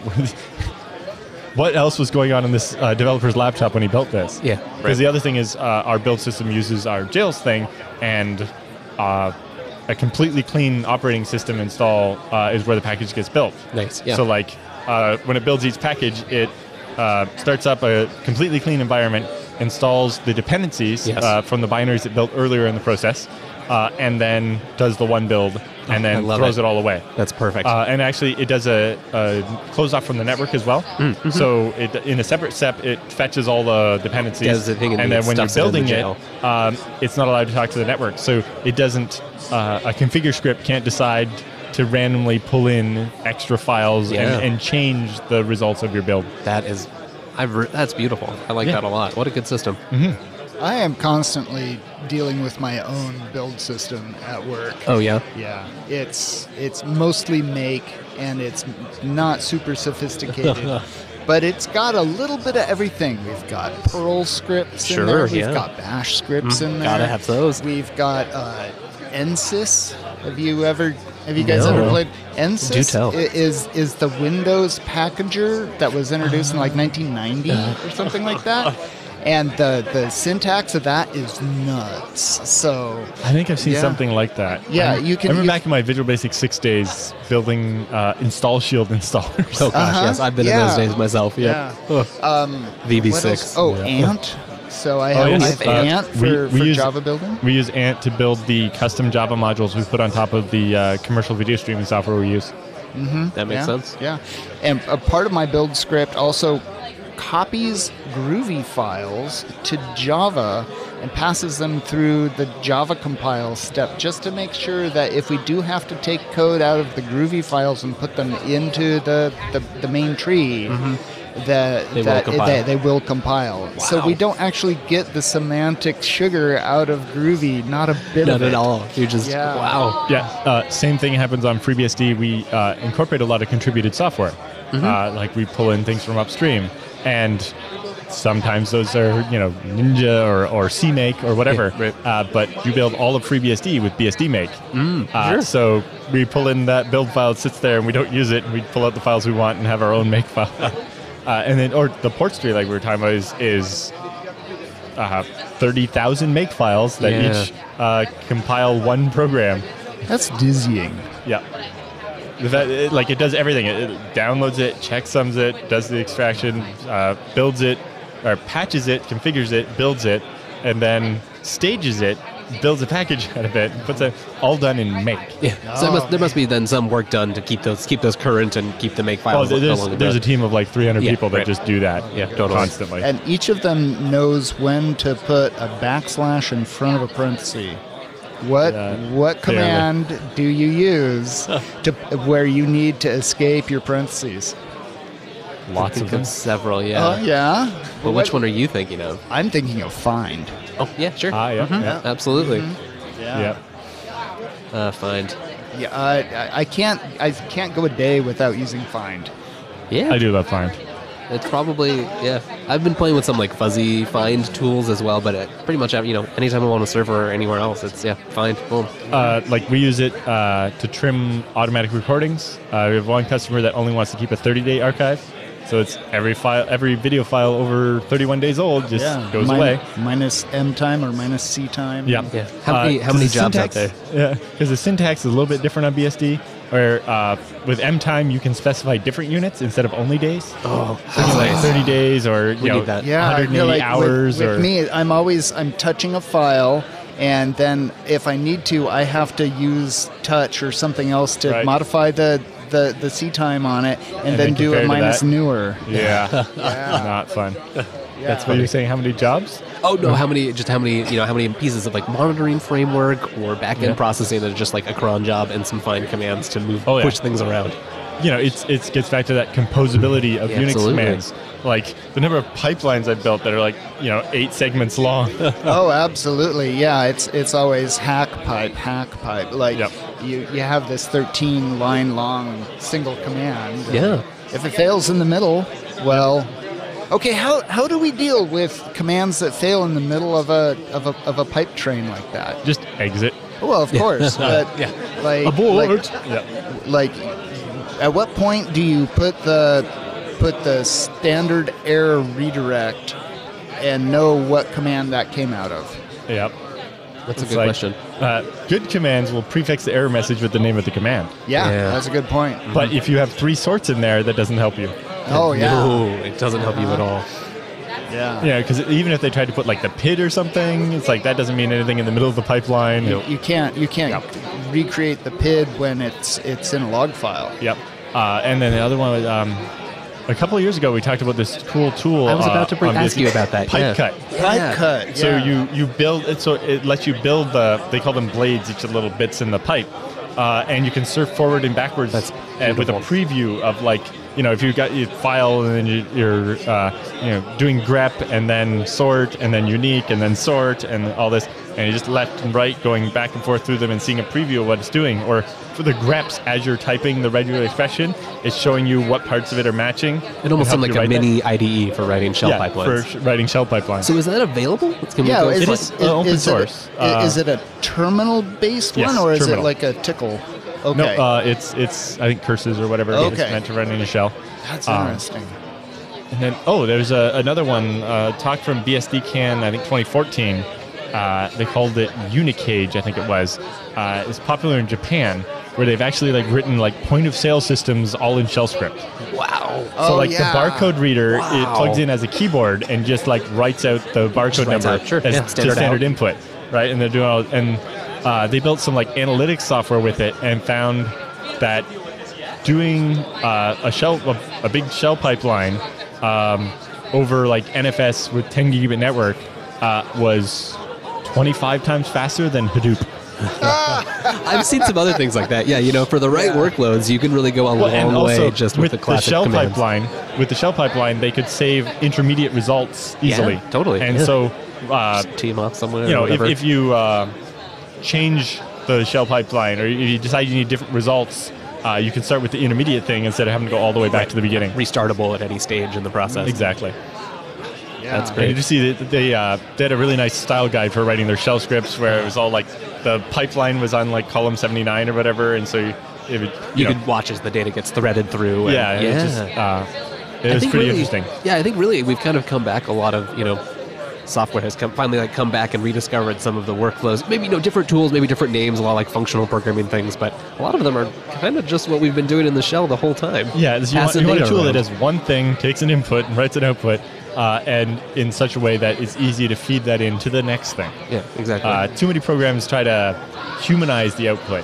And it's like having that as an option is great, yes. but m- maybe off by default would be better. But even if not, uh, or you know, there's some detection you can do on whether the output Is is, this a, a- a terminal or yes, not. right. Because like ZFSN uh, protects you from shooting yourself in the face with a whole Just a bunch of replication binary. stream. Yeah. yeah, more that and more always tools really seem like screw they up- have that. They're like, Yeah. we're just not going to, if you really want this, then tell me you want Yes. this. Yeah. Yeah, you get used to using a minus n in there pretty quickly. Yes, and that, uh, that's the other one I, lo- I love about ZFS is almost every command that changes something has a minus n, where it just prints out this is what this would have done, or like when you're adding disk to a pool, this is what the pool would look like if you did this. Yeah. and you're like, nope, that's not right. Change, change. Ah, that's how I want it. Take out the minus n, and then it does it. Those are great too for like working on bigger teams or things. You know, you can get that output, have someone else review it, check it off. Yes. Maybe it's even in a CI system or somewhere, and then actually go run the results. Yeah, yeah. Okay, so uh, ZFS question. Sure. So when I have a failed disk Mm-hmm. in a pool, uh, say it's uh, I've I've lost a mirror, and it You mean repla- half a mirror, right? Yeah, half a mirror, an element of a mirror. Yep. That I get a I get this random looking number where the device used to be. Yep, the GUID, globally unique ID. Okay. And so the GUID in general is something that I can say re- put into a replace Yep. command. Uh, every device in ZFS has a GUID. Every dataset has a GUID. Every snapshot has a GUID. Everything's GUIDs. Yeah. Ah. and just that's- unique IDs you can pin to stuff, uh, and then mostly to deal with the fact that you could otherwise end up with two things with the same name and not be able to specify which. If you've ever actually been on a system where there are two pools, both with the same name, when you do zpool import, it'll print the GUID for each so that you can actually tell which one Nice. you want to Yes. import. I have never been in that situation. That is fascinating. But Yeah, I but have if- if been you- in the situation where I've tried mount like ha- having two different disks in a system with identical like partition labels. Yep. And it used to be Linux would freak out when you Uh-huh. tried that. oh, interesting. I've never Like, tried this that. is- this is before Linux, like the UDEV system, started Yeah, re- right. uh, doing its own GUIDing. That Yeah. makes sense. Yeah. But yeah, uh, if you just DD uh, a GPT partition disk and you end up with a second partition with the same GUID, that's you're not actually supposed to do that. Wow. Sure, Is- yeah. Oh, but there are there are times you want to actually recreate a disk with exactly the, the, uh, same. same GUID. But if you're Yeah. Uh-huh. going to if you are going to reuse it, maybe you don't like uh and so on. Yeah. Uh, Yeah, yeah, that- like if you do um, ZDB-L on a uh, ZFS disk, you can actually see the GUID of the root pool. Uh, even so, if you have a mirror, you have the pool has a GUID. Then that mirror-zero device that's kind of virtual that has a Uh-huh. GUID, Right, to and then represent each that. member has a GUID. Oh. And if you run uh, ZDB-L, you can see each of those GUIDs. Mm. Uh, and also, like, it's a hidden property, but if you do ZFS get GUID and then a data set or a snapshot, it'll print out what it is. oh wow. Really? Oh, So, nice. Okay, so so Because I, I have a fun story about that one. But go Okay, ahead. but buil- building on my uh, my s- story there is that I've I've imported pools that are missing their ZIL or missing their Mm-hmm. L2R, and I want to re- I have to be able to remove them. Yeah. And so I've found that I can do a you know a ZFS remove Zpool Mm-hmm. Zpool, detach. yeah, but I can't say L2ARC name or No. something like that. There's uh, it's gotta a be the grid. yeah, it, it's it's not intuitive looking at the ZFS status output w- quite what I should type in there for that. It, Yeah. it has taken some monkeying around, but I was glad that it was possible. I didn't have to like rebuild the whole. That's rule one of those or something. situations where you're, too, you're like, okay, what do I what do I do here? Uh, uh, uh. Interesting feature coming up. They've uh, finished the work to be able to import a pool with a missing top level device that's not just your log or cache device. Oh, so if you wow. lost both halves of a mirror, Uh-huh. you could still import the pool. It'd be read only, and Uh-huh. any data that only existed on the, the broken VDEV would be gone Yeah. uh, or missing, but you could still get everything some of the else other you data. could still get. So Oh, in boy. particular, if you uh, do one of those screw ups where you had, you know you have a bunch of RAID Zs and you accidentally add, attach a, a single disk to the end of it because Oh. you forgot the log or cache keyword when you're Yes. trying to add that Yes, SSD, I've had that happen. and then you do the wrong thing and like blow that disk away, and now it's not part of the pool anymore. But now you can't import the pool because you're missing a top level VDEV. Yeah. You can import that, and all you're missing is the last like 20 seconds of data or whatever. That's excellent. Yes. That, that's a real that that's a safety net. Yeah, or Uh, actually, like some of my pools, uh, the way they worked was, you know, it was it started out as as twelve discs, and we wrote a bunch of data to it, and then we added twelve more discs and wrote a bunch of data to it, and on and on. So that means all of the old files are on this VDEV, and the next set of files are on this VDEV. So if we actually lost the whole VDEV because like three discs faulted at once unexpectedly, yeah, uh, at least we could get two thirds of our files back. yeah, totally. yeah. Or so, someone walks in and starts shouting at your uh, your your Yeah, hard container. drives. Yeah. It really seems like ZFS has got a lot. Just recently, in the past couple of years, has added a lot of those features. Where like it wasn't, you know, it wasn't like mission critical. It didn't prevent you really in most situations, but it's just like like that nice to have. Where before you had all the like, you know, the philosophical underpinnings, the the great design of ZFS, and now you have as well just like pretty much all the management tasks thought of that you could possibly run Exactly. into. Uh, uh, you know, ZFS goal from the beginning was always to make the sysadmin's life less hellish. Yes. Uh, but a lot of quality of life improvements have gone in over the time, and it turns out now that you know there was always this concern that once uh, Sun and then Oracle uh, went away with it, that it was kind of going to die off and not really mature. stagnate and- But at, at this point, more than 50% of the code that's in OpenZFS today is written since the fork. Wow, Whoa. that's a wonderful. Some thing. of that is replacing and some of that is adding. But uh, yeah, and then like this year we got device removal, so you'll be able to remove uh, single or whole mirrors by remapping the data onto other devices. and it'll just balance Yep. that out. And, Uh, and then uh, RAID Z expansion is under construction right now. I saw the first working demo of it last weekend. So this, if you have like a six disc RAID Z2, you'll be able to add a seventh disc to it You just slot and it. just get more space. And Wow. just more space, more space, that more is space. awesome. Yep. It's- That's got to be some crazy math. Um, actually, that one's not so bad. Oh, it's yeah? just some uh, shuffling. Okay. It's just uh, a Working lot out of where E each thing goes. the, the very beginning involves a lot of carefuling, uh, and then after that, it's just go really fast. Okay. Um, luckily, that one's uh, logically not that complicated. Uh, there's video and slides about it at the OpenZFS Dev Summit from last November. Mm-hmm. Oh, uh, nice. if you want to, there's it's not quite an animation, but the, a series of slides that shows how the data will be shuffled to make it work, and how it's actually not going to be that complicated. Um, I like hearing that. I do uh, too. That's what we thought at first, and then, and then it turns out as you start doing it, you run into extra complications. Of course. oh, Extra carefuling. Yes. Yeah. Uh, but the, the very first uh, cut of it that you can have now um, does it all as one transaction group. So once it starts, it's like nah, nah, nah, nah, nah, nah, like hours later, it's done. Yeah, well, eventually you can't really finish. do anything else in between. Uh, but that's just to prove that it works, and then uh, going to keep working on it, and it'll do it in, in sizable chunks that'll make more sense, and so on. Please don't unplug your stock exchange while you Yes, do this. exactly. Uh, and then the other one was oh, we were talking about the grids on snapshots. Yeah. So I got very confused for a while. I was doing incremental send receive, and suddenly the script was refusing to replicate this new data set. Uh, and so I I looked, they definitely have a snapshot. The, the, these three snapshots are in common, right? They're exactly the same name. Yeah. Why won't it use that as the incremental starting point and keep going? And it kept puking at me, and I was like, what's the problem? And eventually, I compared the GUIDs and realized they're not the same, and realized my automatic snapshot tool was creating snapshots with the same name on both sides. Oh, and if it's on cron, it's it's yeah. the exact same second probably. uh, it's if not you, so much if that, you have but, a time date uh, in there. That's supposed to be the, the, the data set that on the receiving machine is not supposed to have snapshots created. It's supposed to replicate the snapshots from the other machine. But it Uh-huh. Yeah. looked like it was doing that because it had snapshots with the same name. But then I like the size isn't right either because it was zero. And I was like, oh, Yeah. yeah. Uh-huh. Um, that snapshot script is including this extra data set that it shouldn't be snapshotting. Yeah. Um, and I've, I've that been also, bitten by that a, a bunch too. uh, I, which has led me to include the host name of the machine in the snapshot name. Oh, that's a good I, idea. I so changed that- my scripts when I heard you tell that story on, on, on the show. I Yeah. went and I added host names to Yeah. things. And Because it definitely, turns out- yeah, it's a uh, great yeah. technique. because when humans name things, they might actually name two different things the same thing. We're not so good at that, really. Yeah, like uh, I, we were looking over there. The one that drives me nuts is KVM. Yeah. Mm-hmm. Right, that's keyboard, video, mouse. It's a switch you use to switch between computers. Totally. Been in data centers all the time. And then some people over in the Linux land there decided that stands for kernel virtual machine, uh, and made some other thing that the same group of people talk about and call KVM. Yep.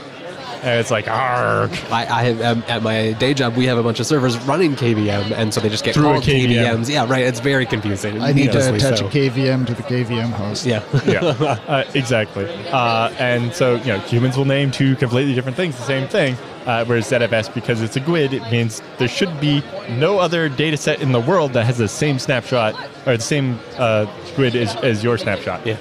And when you think about the Thank you, fact that, uh, like, I'm creating 10,000 snapshots and you're creating 10,000 snapshots, and there's no chance of them colliding, that, or well, a very, very, Very small tiny chance. chance. yeah. It's a big space to explore. 64 bits is Yes. a lot of bits. It's a, Yes. and, who and could ever need more? ZFS is a 128-bit file system. Oh, So, is there a script out there that will that will collate like, conflicting snapshots if you wanted to something like ZXFir but a little ZX smarter? Hmm. Yeah, ZXFIR is not that smart. Um, like you mean to detect that s- situation? Yeah, like, Uh, like yeah. if if I, because it would be really handy if I had say an interrupted backup and I got to it a week later and someone had gone in and created some snapshots on the backup machine because they thought they were be doing the right thing. So And- it depends. hmm. Uh, so in ZXFIR, uh, and the way I configure it for my replication, any snapshot that exists on the destination that doesn't lo- uh, that no longer exists on the source is deleted before the replication starts. But isn't isn't that off the tail of it? Uh, well, no, it, it does it up either direction, mostly because it's Oh. not that smart. okay. um, which can be a problem also uh, if you do push replication, and then the thing you're pushing from is down, right? Yeah. Uh, and then you so you start doing the work on the slave, and then the other one comes back up, and that's why I usually try to prefer pull, because then that doesn't happen. Yeah, right. You have a little more orchestration there. Yeah. You know. Otherwise, you have to like you know kill the SSH key or something so that the other thing can't do it. Ah, that's a good trick too. Yeah. Yeah. Oh, that reminds me. Does does ZFS on Linux support ZFS allow yet, so that you can delegate permissions? you know, I don't. Y- know. Oh, I don't last think of last year when I was uh, playing with that, it didn't. Okay. So I 'Cause don't- I- do I all don't my know if, backup like- replication stuff without having to have root, and, like no sudo or anything. Yeah, all of my stuff is done with sudo commands. And, Yeah. And so definitely, like I, I create a BU user that Right. that has the cron jobs, but all the cron jobs are sudo. Ah, whereas mine, it actually the, the se mirror user uh, um, has the ZFS permissions to send and receive, create and destroy snapshots, but not other stuff. Mm-hmm. Or I can even say only in this sub data set. So in that there's like pool name slash m for mirror, uh, and it can only create snapshots and destroy snapshots in there. So if the user gets compromised, they can't destroy any other data sets. And so Yeah, on. I would totally like the like the permission system to to be. s- To Mm-hmm. But I guess the, the Linux VFS layer is a lot different, and so Yeah. Right. Yeah, somebody just has to sit down and do a lot of work. it's someone probably is and is getting interrupted as we speak. Yep, that that happens too. Okay. It Where looks the- like uh as of 12 months ago, 070 RC4 had it. So Oh. There you go. I think, I think it should exist now. Okay, well, I got to play with that. Yeah. Totally. yeah, uh, I think when you, maybe with 1804, Ubuntu is finally shipping 07x uh, ZFS because I know they were only on like 065 Yes. in the previous version. I have not yet played with 1804 because Uh-huh. Yeah. it's just been busy. But that Well, I'm going to it- give that and a shot. it came out on like Thursday, On Thursday, afternoon. It seems like a long time, you know. It's Sunday already. I mean, I, okay, I probably read it in a container. Maybe I did. Yes. Okay. There we go. I did. But that doesn't really count, right? There's no I, kernel or think, anything. that OBS machine is running it actually. Yeah, you're right. Noah and I were like waiting for the release and it got delayed and And speaking of Noah, there he is working Yes. very hard. balancing his laptop. He's playing a video game, actually. He just has that face that he looks like he's working hard. that way no one That's bothers great. you. It works every Yeah. time. Uh-huh. Yeah. that's the. Go the hell away face. I feel like I'm finally having more success now that Ubuntu is shipping the compiled driver. Like Yeah, I've, there's, um, there's a lot of Xanafest- skepticism of people. Yeah. You know, they're like, uh, I don't know if I trust it. This kernel module, but now it's like, just Well, yes. add Uh, it to install. the, the the complication was always you know you upgrade your kernel, kernel version changes, and you need the newer thing. Yeah. Uh, but the ZFS on Linux people got their package repo more in line now, uh, and you can get the, the new version compiled for CentOS and Ubuntu uh, pretty easy now. Yeah. Because yes, the, the other problem is you know people have the Ubuntu ZFS and they, they want newer ZFS because where all the features and the bug fixes Yeah. are. yeah. Yeah, yeah. I definitely would suggest anyone who is uh, following following the latest Z- Open ZFS tag uh, when they when they do their compile, wipe out their user local lib ZFS libraries. Yeah. Also, uh, do do a find command, wipe out your ZFS and SPL uh, kernel module directories under lib modules. Oh, sure. Uh huh. I'm trying to remember it, in because you can have 0.8 library conflict. Yeah. Right. I think it's 0.8 or 0.9. They're finally going to merge the SPL into ZFS, so there'll only Oh, be is that one right? thing instead of two Instead of separate the two repos. separate. Nice. Well, I- I think and that'll be there's- there are 0.9. Two or three other libraries too. You need Right. to pull in for that too. I, Right, yeah. but those, those those two are the big components. There's ZFS and SPL, and more importantly, in the ZFS on Linux GitHub right now, there are two separate repos. Right, uh, and totally. You, You gotta have to go try fetch to keep those in each and sync. then- yeah. Uh, well, luckily, SPL doesn't change much anymore, and that's now it's stable to right. be It's able just to that merge it in. layer. To, yeah. yeah. is is SPL used by other projects or was Uh, no. it okay? Uh, so we have something kind of like it, but in because Solaris is based on the same free B, uh, BSD base from 1970 something Right, yeah. or 80 something. Um, it, they're a little less far apart.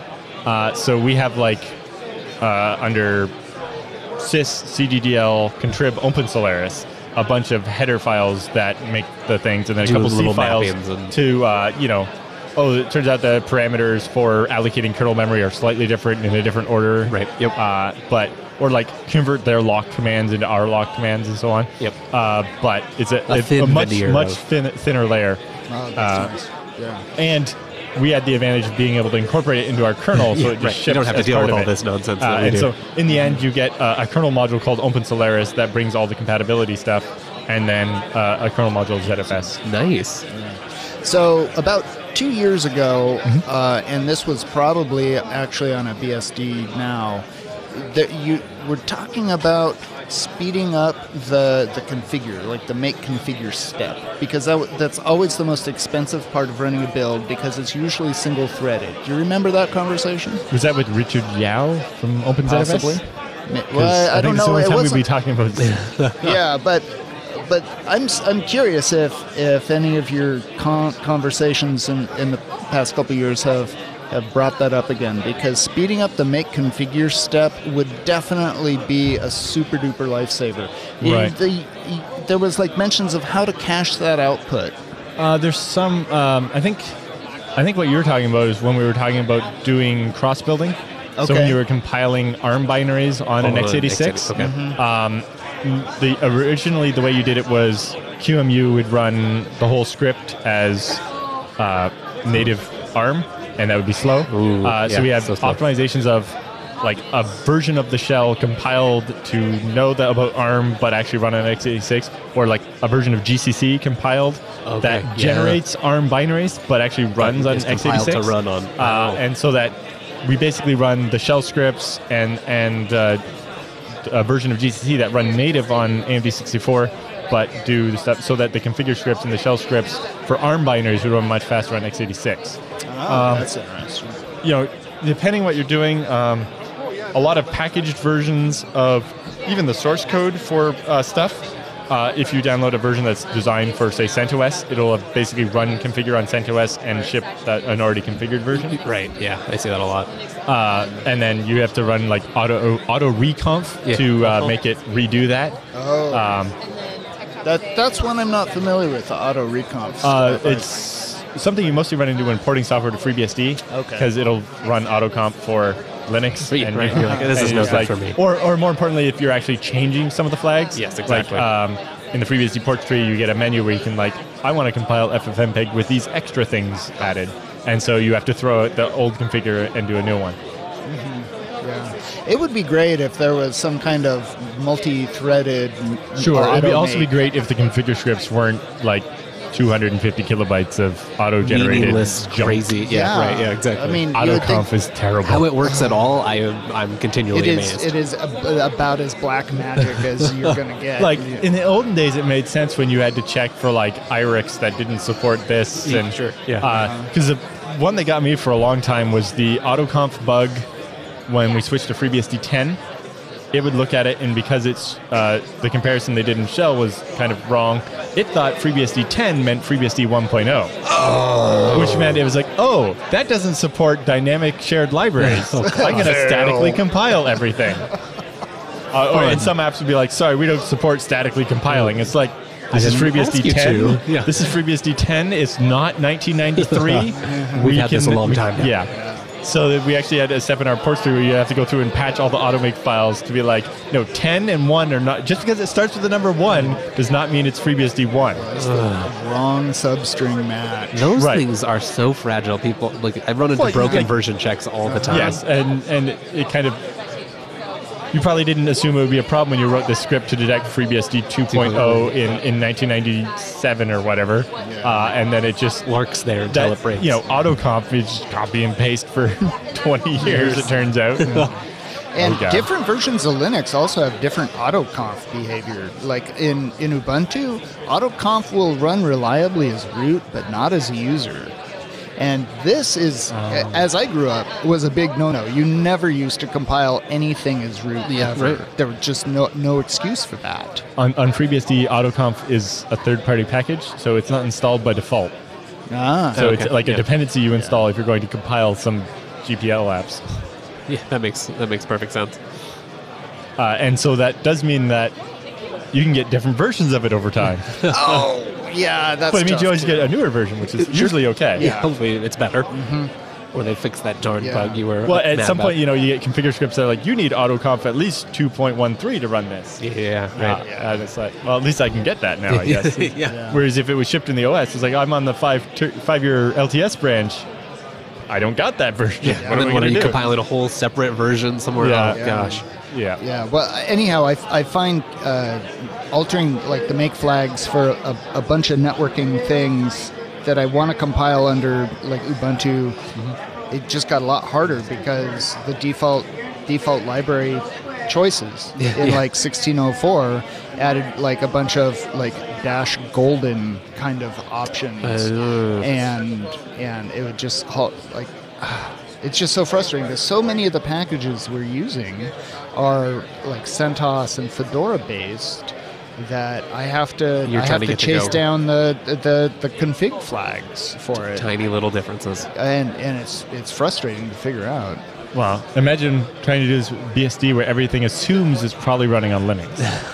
and it's never been tested on FreeBSD. Maybe it's only one or two little things that need changing, but it's also like the fact that almost everything by default that's uh, everything not included in the operating system goes in user local Yeah. Oh, lib yeah. or user That's- local that's include. very and nice. stuff. Right, And yeah. that's not always in a lot of configure scripts default search paths. Oh, so no. And that's like every another- program you're like dash dash include Yep. user local include and That's so on. right. Yeah, and and uh, when you start compiling ZFS on Linux, all this all, all your output goes into user local, and then you 'Cause have to. you have That's to- where it's supposed to go. Everything that part of the operating system goes in your local directory.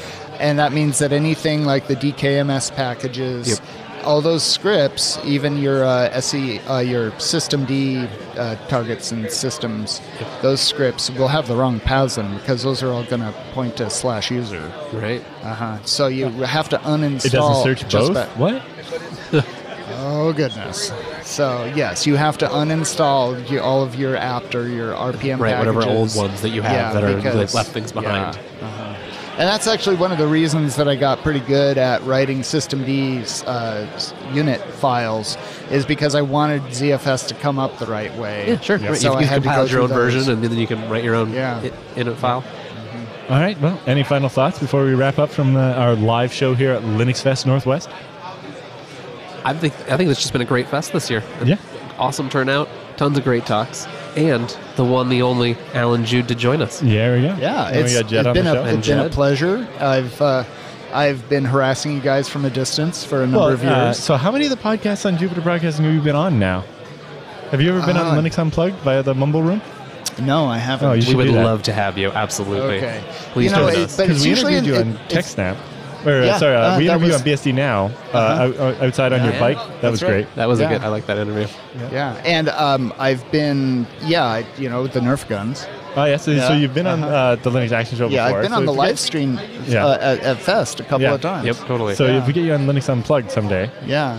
you will be a Yeah, great I'm- voice of reason to add Yeah. to the, the I'm clamor. usually in the middle of being an actual professional Sure. when that's Yeah. on. Sure. So Yes. that's my that's my my difficulty Yeah. there. Well, if you ever Yeah. end up with a sick day or just a day off, I need a sick day. yeah, I think you do. Yeah. Maybe maybe Tuesday around 2 p.m. Pacific, something like that. Yeah. Turns out All lunch right. didn't sit well with you. That's a shame. Yeah. Thanks, guys. all right. With that thank you. charming note, I guess we're out of here.